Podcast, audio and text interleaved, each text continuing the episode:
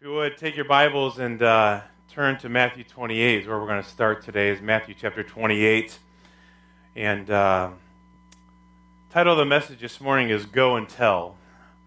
I have to admit, uh, this this semester I'm taking a couple different classes on my master's, and one of the classes that I was required to take is a personal evangelism class. Well, I took that in under my undergrad at Bible College, and to be honest with you, I'm like, oh, this is just going to be one more class, just one more class.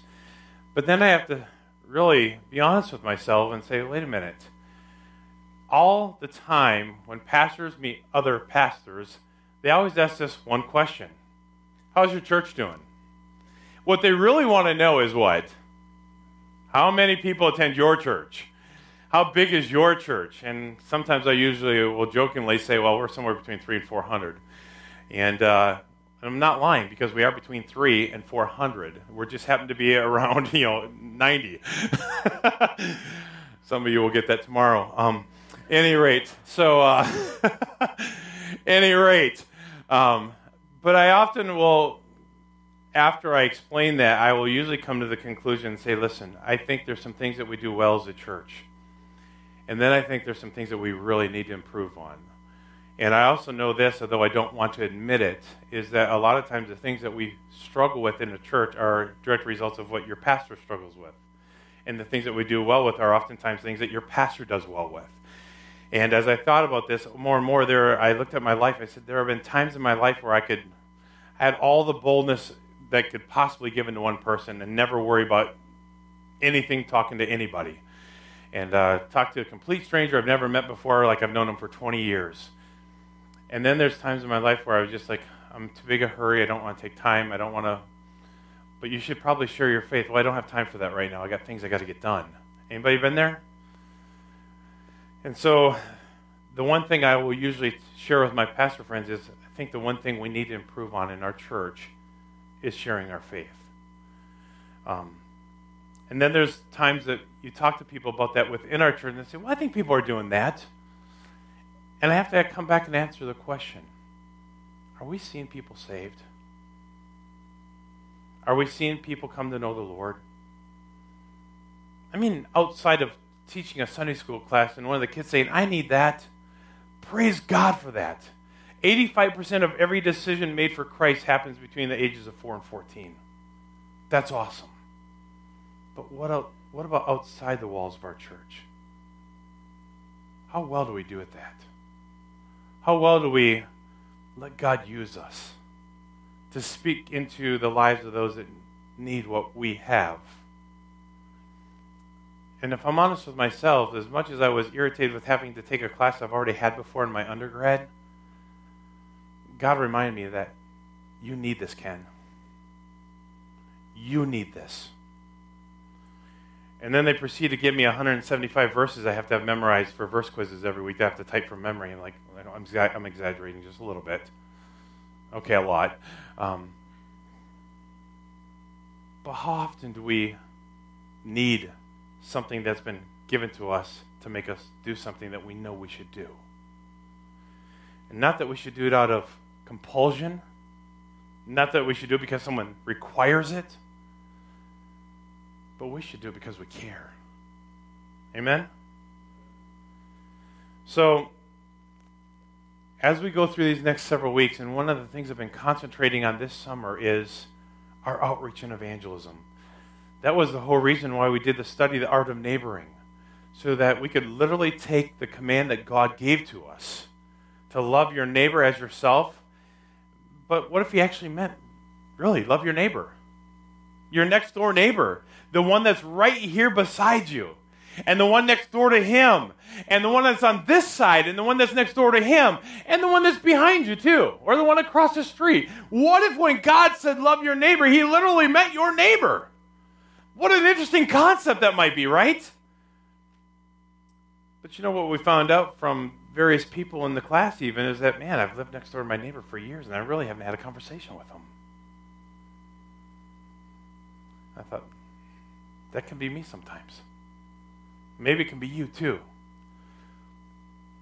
But it has been said that there is one thing that believers and unbelievers alike have in common They are both uptight about evangelism, and that is true.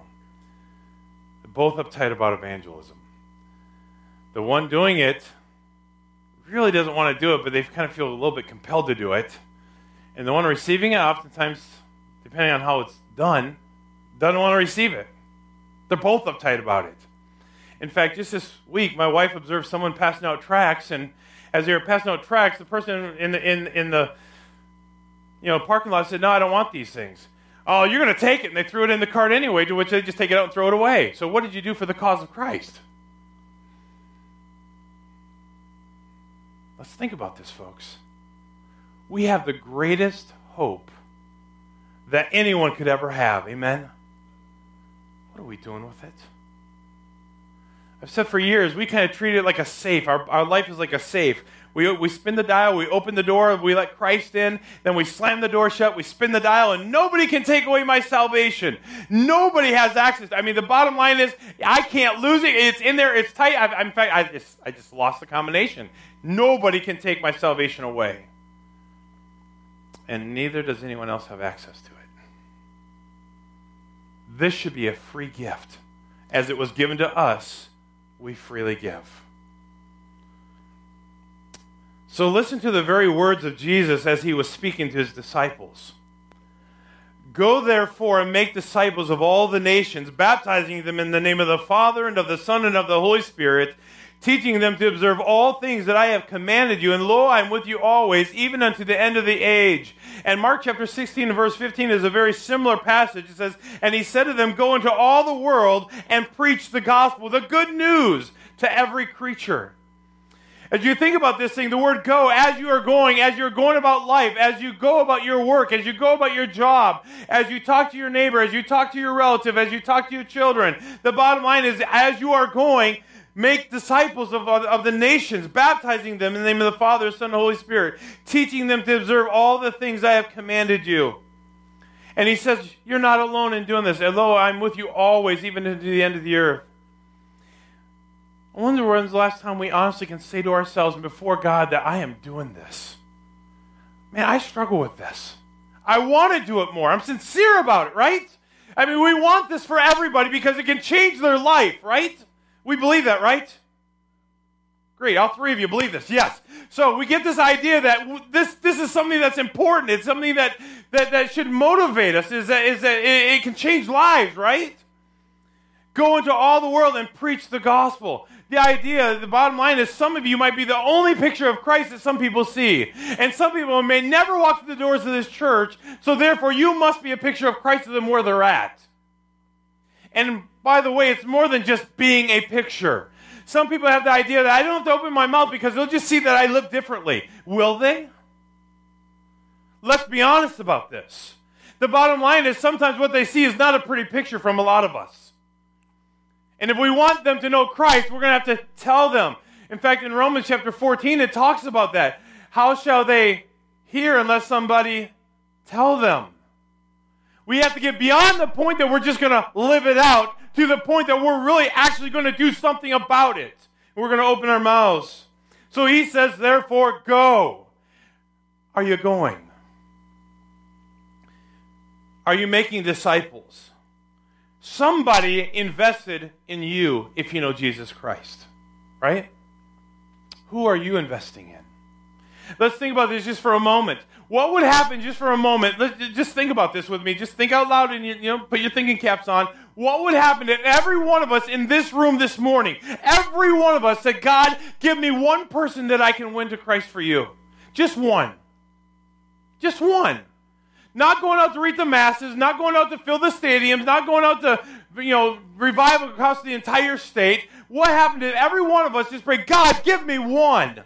Give me one person that I can impact, one person that I can lead to you, Lord, one person that I can disciple, one person that I can teach you to observe your ways, one person that, that I can help be an impact on their life. What would happen in this church if everybody prayed, that God, give us one?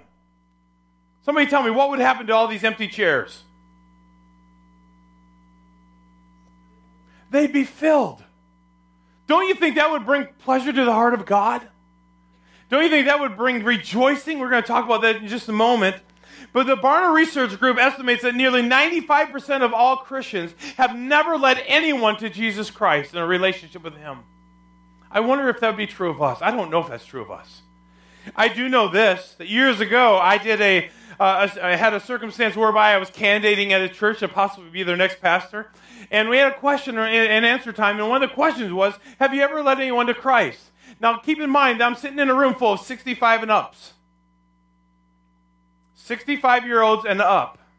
And when the question went around the room, the only ones that had led anyone to Christ were two of the nine or ten people that were in there, and it was their children back when they were seven or eight years old. That means they had not led anyone to Christ in 40 years, approximately. So Barna says, of all the polls that we've done, of all the research that we can gather, we guess it's somewhere around 95% of people who claim to know Jesus Christ have never led anyone to Christ. And I know, because I've been on both sides of this, that there are those of us sitting in the congregation says, well, God didn't call me, He didn't gift me that way. God never called you to control the outcome, but there cannot be a positive outcome if you don't open your mouth. Right? We got to start taking the effort, making the effort. We got to start taking some steps, folks. And I'm preaching to me. As fast as I go like this, I got well, at least three coming back at me. Right? Because we're all needing we're all needing this. We are all needing this. James chapter 4 verse 17 says, "Therefore to him that knows to do good and doesn't do it, to him it is sin." So he says if you know that you should be doing something as a child of God and you don't do it, it is sin. But for far too many of us, it's a sin that we're willing to deal with the guilt of. I have to admit, there have been times in my life where I wanted to do something and just haven't. I wanted to lose weight for years. Man, as I said before, I went to the LA Fitness every day for a year and went swimming. You know how much weight I lost going swimming every year, every day for a year? Zero. My wife comes back, Did you enjoy that? No, I didn't enjoy that. No. Walking in that room, taking my shirt off with all these toothpicks around me? No, I did not enjoy that. I know better than scare the water out of the pool. I did it for one reason. Part of it is I want to walk my daughter down the aisle someday. I feel like I had to do something. But even more so, I want to be in shape where God can use me. And I honest to God felt with, I believe this with all my heart, that if I didn't start the process of losing weight, I felt like I would not be here in 10 years ministering. I felt I'd be either in a hospital or dead. I believe that with all my heart. Until you believe in something, until something so great motivates you, nothing will change. My story might be weight loss. What's yours? What's it going to take to motivate you? But I want to serve God till I die. I want to walk my children down the aisle. I want to grow old with my wife. And because of that, it motivated me to do something about it. What's going to motivate you? Most of us can look at certain parts of our lives and we say, it stinks, it rots, I'm tired of it. But it must not stink enough. It must not rot enough. You must not be tired enough of it, otherwise, you'd change. Is that true? Oh, it's getting quiet in here. Is that true? Because when you finally get sick of it, you'll do something about it.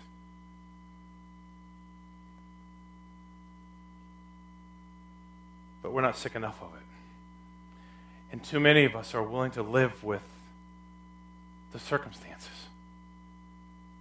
Too many of us are willing to just accept it as, oh, well, it just is what it is. But I'm here to say it doesn't have to be that way. It doesn't have to be that way. Until we view it as God views it, nothing will change. Can I just say this? God wants to use you.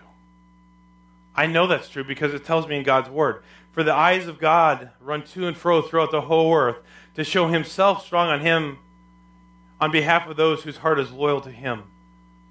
He says, the bottom line, he goes, I'm looking for people that I can use. And you don't have to be good at what I'm asking you to do. You don't have to have talents. You don't have to have skills. You don't have to have abilities. All you have to be is available.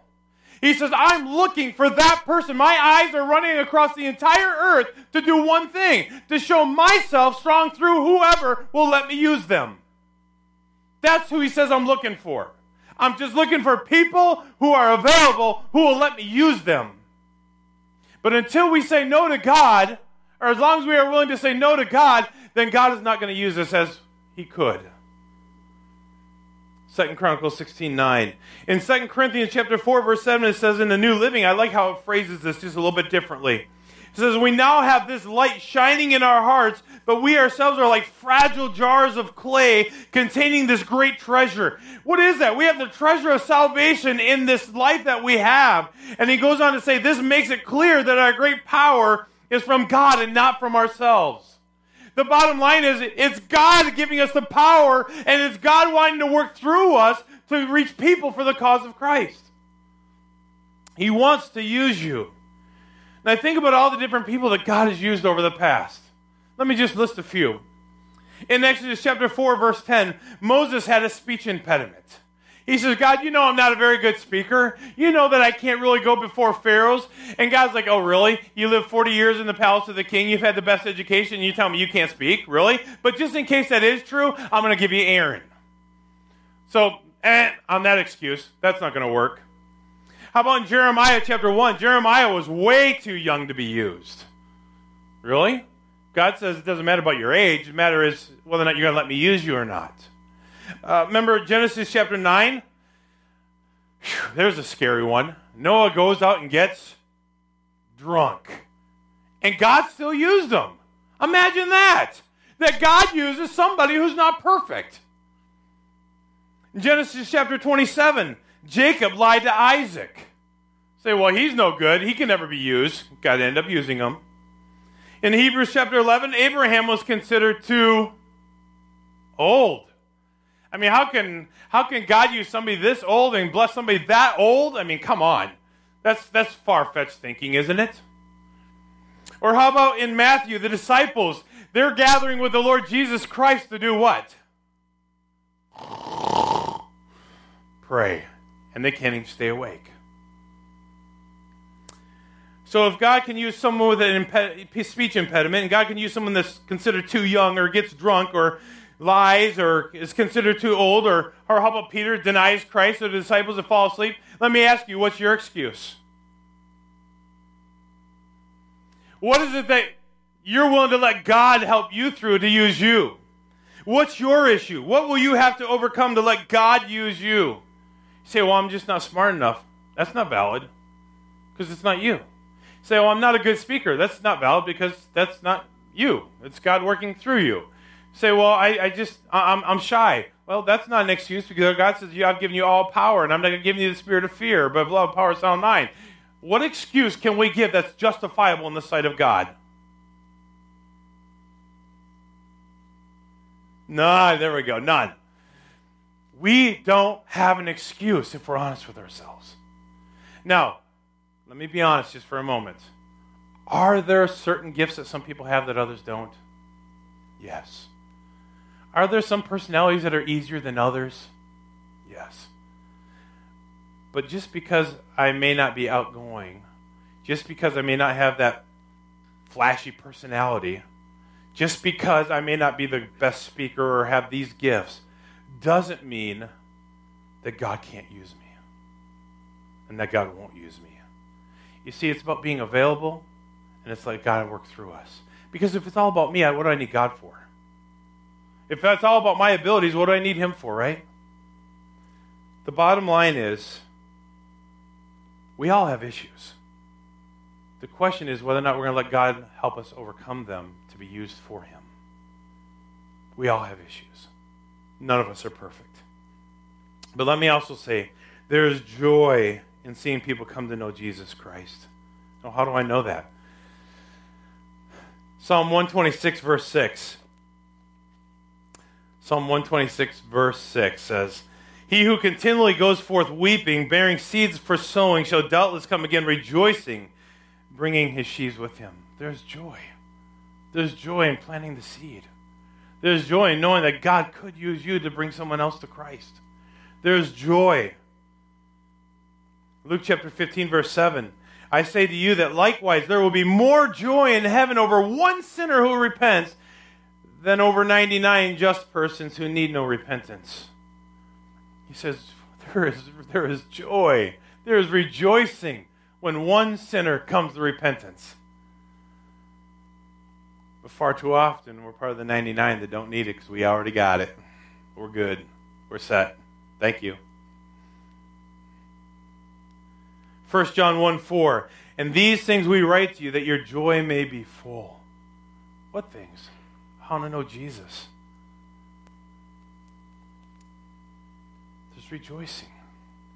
When's the last time you've had the joy of being used of God to impact another life for Him? Has that ever happened to you? It's exciting when it does happen. And I wish I could say it happens more often. Oh my gosh, I wish I could say it happens weekly, but it doesn't.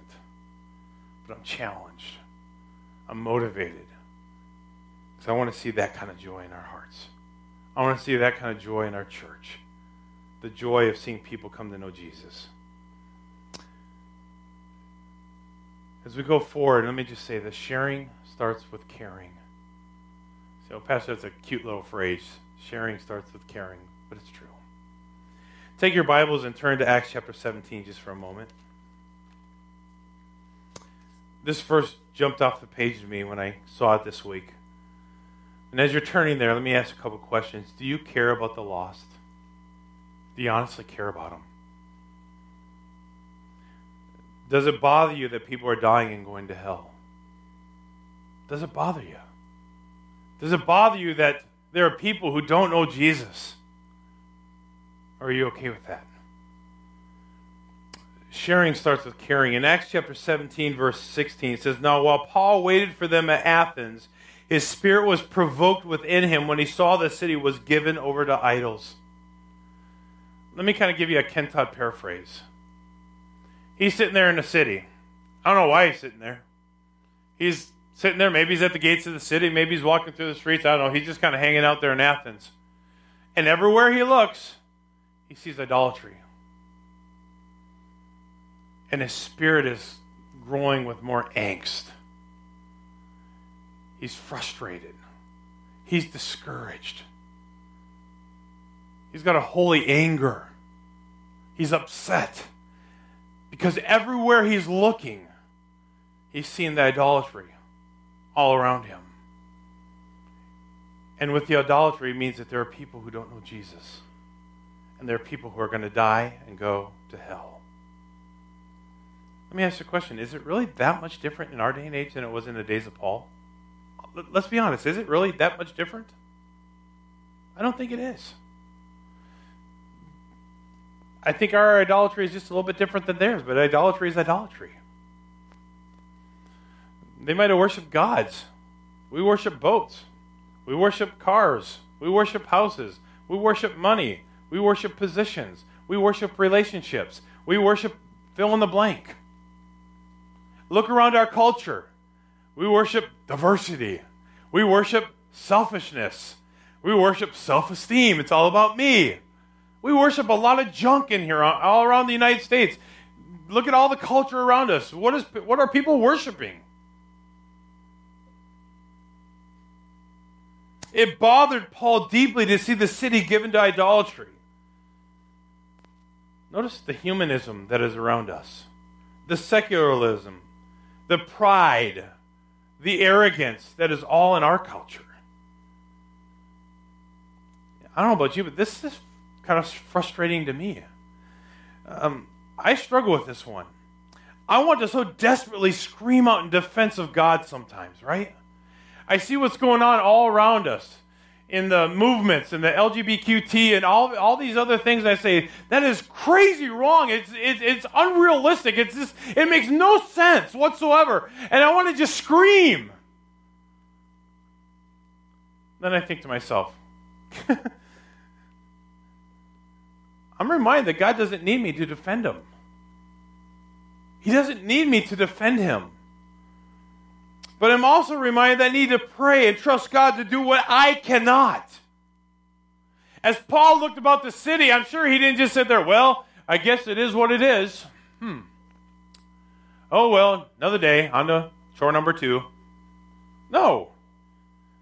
It says, therefore, he reasoned in the synagogue with the Jews and with the Gentile worshippers and in the marketplace daily and with those who happened to be there. He said, God, whoever you put in my path, Whoever you have me come in contact with, whatever sphere of influence I might have, I'm going to talk with them. When's the last time we had that mindset? Because I'm guilty of it. I got to do lists. I got things that need to get done. Important, important, important things. Right? Who are we fooling? Who are we kidding? It says then certain Epicurean and Stoic philosophers encountered him, and some said, what does this babbler want to say? Others said he seems to be a proclaimer of foreign gods because he preaches them Jesus and the resurrection. And they took him and brought him to Areopagus, saying, May we know that this new doctrine of which you speak, for you are bringing some strange things to our ears. Let me ask you a question. Might what we have to say to a lost world be a bit strange? Yes or no? But you notice what it did when they heard what these strange things proclaimed were? It caused them to have questions. And now he has the ability to address their questions. And we've said it a thousand times. All of us have a story. And if nothing else, we can share our story with those who have questions.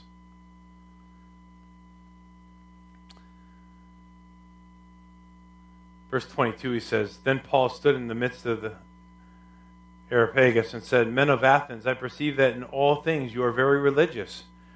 For as I was passing through and considering the objects of your worship, I even found an altar with this inscription To the unknown God. Therefore, the one whom you worship without knowing him, I proclaim to you, God, who made the world and everything in it, since he is Lord of heaven and earth, does not dwell in temples made with hands nor is he worshipped with men's hands as though he needed anything, since he gives to all life, breath, and all things, and has made from one blood every nation of men to dwell on the face of the earth, and he determined their preappointed times and to the boundaries of their dwellings, so that they should seek the Lord in the hope that they might grope for him and find him, though he is not far from each one of us.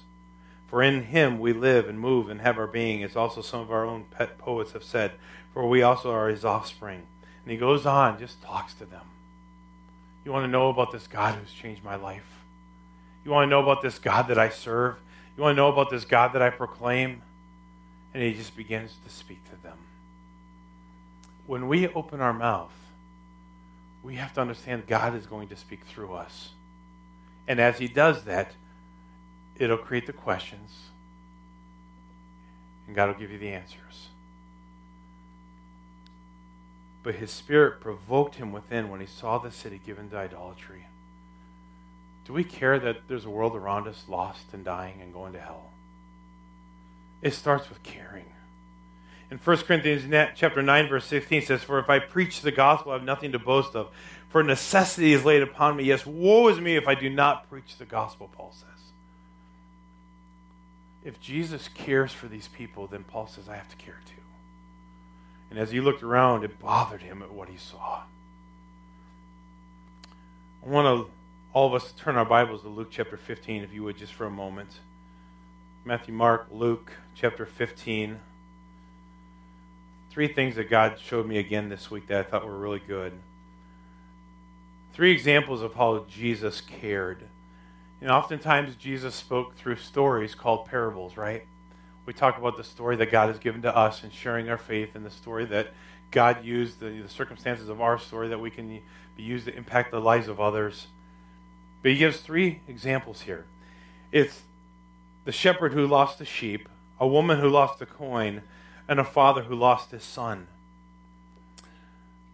Look at verses 4 through 7, if you would, with me. It says, What man of you, having a hundred sheep, if he loses one of them, does not leave the ninety and nine in the wilderness and go after the one which is lost until he finds it? And when he has found it, he lays it on his shoulders, rejoicing. And when he comes home, he calls together his friends and neighbors, saying to them, Rejoice with me, for I have found my sheep which was lost. Now, stop right there. Don't look up. Look up here just for a moment. He says, What kind of man who loses one won't leave the 99 to find it? Why does he go looking? Because he cares. He cares. And he's willing to go find that one that has been lost. But here's the moral of the story. The principle of the story is found in verse 7. I say to you that likewise, likewise, there will be more joy in heaven over one sinner who repents than over 99 just persons who need no repentance. Think about that for a moment. The object of the story is not that he was just a good guy who went and found the lost sheep. I mean, goodness. Well, he has 99. What's, what's the matter with that one? It doesn't, doesn't matter, right? I mean, she's got 99 other ones, right? No. The, the object is that he cares for that one. That one is important. And then he comes back around and says, I say to you, likewise, there is more joy in heaven over one sinner. He cares for the one. He cares for one. He cares for you. And then there's the story of a woman who lost a coin. Uh, we see this in verses 8 through 10. It says, Or what woman having 10 silver coins, if she loses one coin, does not light a lamp, sweep the house, and search carefully until she finds it? And when she has found it, she calls her friends and neighbors together, saying, Rejoice with me, for I have found the piece which I lost. Isn't that amazing? I mean, let's stop right there for a minute. She found her coin. Woo! Yes! See, man, she needed that coin. I mean, those other nine weren't enough. This one adds to it, it just completes it. Boom, done. But wait a minute, the story doesn't stop there, does it? He wraps up by verse 10. Likewise, I say to you, there is joy in the presence of the angels of God over one sinner who repents. Is it that she just cares for the one coin she lost? No, she has nine other ones. But the story isn't about the coin, it's about the one that Jesus cares for. And, and just in case you're wondering, um, um, if you can see this from here, these words are in red. That means Jesus said it, right? Jesus says you need to care for the one. These are Jesus' words. And then he gives us one more story as if two weren't enough. This is the parable of the lost son. Or you could say it's the parable of the caring father. And he goes on, tells the story, and I won't read it all, but I will read the end of the story. Verse 24 says, For this my son was dead and is alive again, and he was lost and is found. And they began to be merry. Down verse 32 says, It was right that we should make merry and be glad, for your brother was dead and is alive again, it was lost and is found. What's the story? Just a great story about a kid who took everything he had and left and spent it all and then came back dirt poor and hungry? No. God cares for his children. And God cares for that one who was lost but now is found, who was dead and is now alive. I love it when you look at this thing. Like a shepherd who cares for the one, like the woman who searched for the one. He says, There is more joy in heaven. The angels will rejoice over one sinner who repents. I'm so thankful that God says one. Because when I think of reaching the masses, that's overwhelming. Isn't it overwhelming? To think there's thousands, hundreds of thousands, millions of people, and you say, I'm just one person. Yeah, that's exactly right. You're one. You're one that God went after. You're one that God can use. And I could challenge you this that you're one that could reach one. There's rejoicing in that. He says in verse 7, 10, and 24, there's a process of going from death to life. I started with one. You're one. You're one. Who do you care for that you could reach? Who's one person that God might use you to impact? Just you, reaching one other. Who might God put in your sphere of influence? Who might you pray that God would work in your life to impact theirs? And remember, it's not about how good or you are or how good you ain't. It don't matter. It's about God working through you to show himself strong, right? Remember what Paul said in Philippians chapter 2, verse 5 Let this mind be in you, which was also in Christ Jesus. What kind of mind did Jesus have? It was a humble mind, for sure, from the text. But it was a mind that cared for people. That's why he went to the cross. That's why he gave his life. And if Jesus loved people, shouldn't we love people enough to reach them? In Proverbs chapter 11,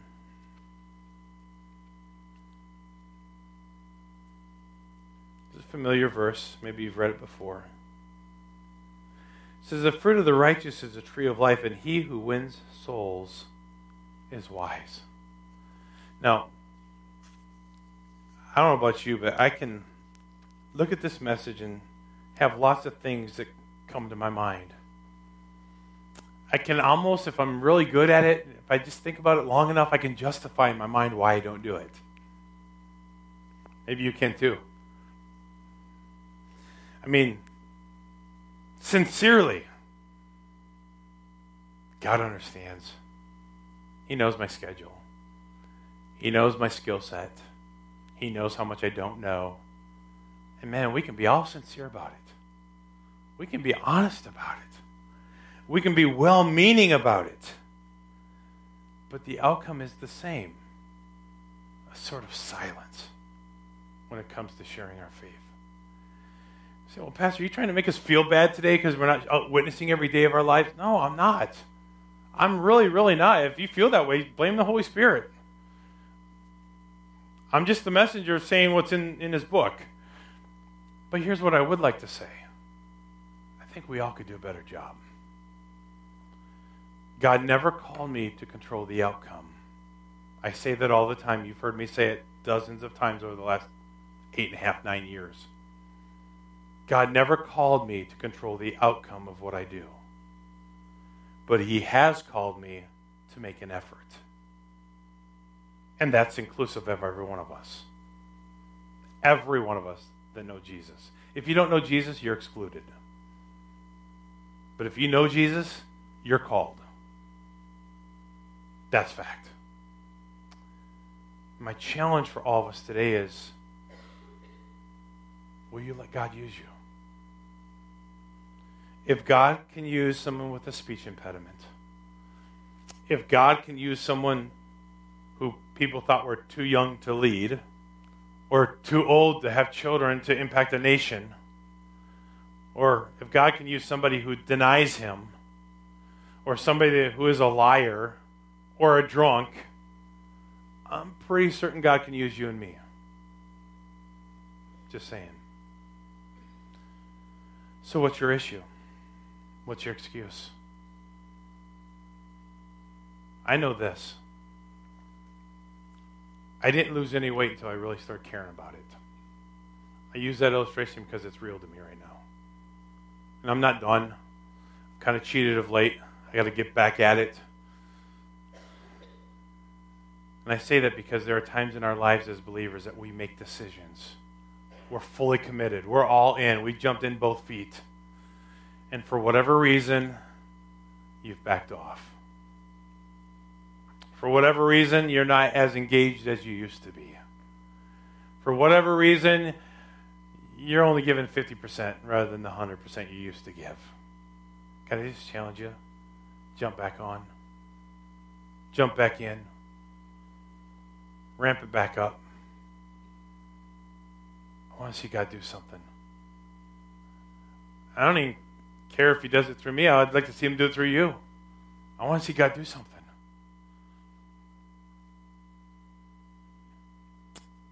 Sharing starts with caring, and caring starts with praying. starts with praying. God, would you send people across my path that I could impact? God, would you give me doors of opportunity to share my faith? God, would you show me who I should speak to next? And when you do that, tell me God won't answer that prayer. Come back and tell me after a month of praying that, that God just didn't give you any doors. I, I, I challenge you. But I'll make you a commitment. As God is my witness, I will make this commitment to each of you. I will pray for you for God to give you doors of opportunity if you want it. And I ask you to pray for me the same. I challenge you to pray for me that way because I want to be effective in this area. I want to see God bring me souls for His glory. I want to see God give me opportunities to share my faith with others.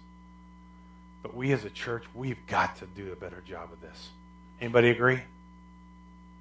We've got to do a better job. Someone said a long time ago, I want to, I want to go to heaven, but I want to take as many people with me as I can. I like I don't know who said it first, but I like it. I want to go to heaven, but I want to take as many people with me as I can. I can't save anyone, but I can show them the way there. Amen.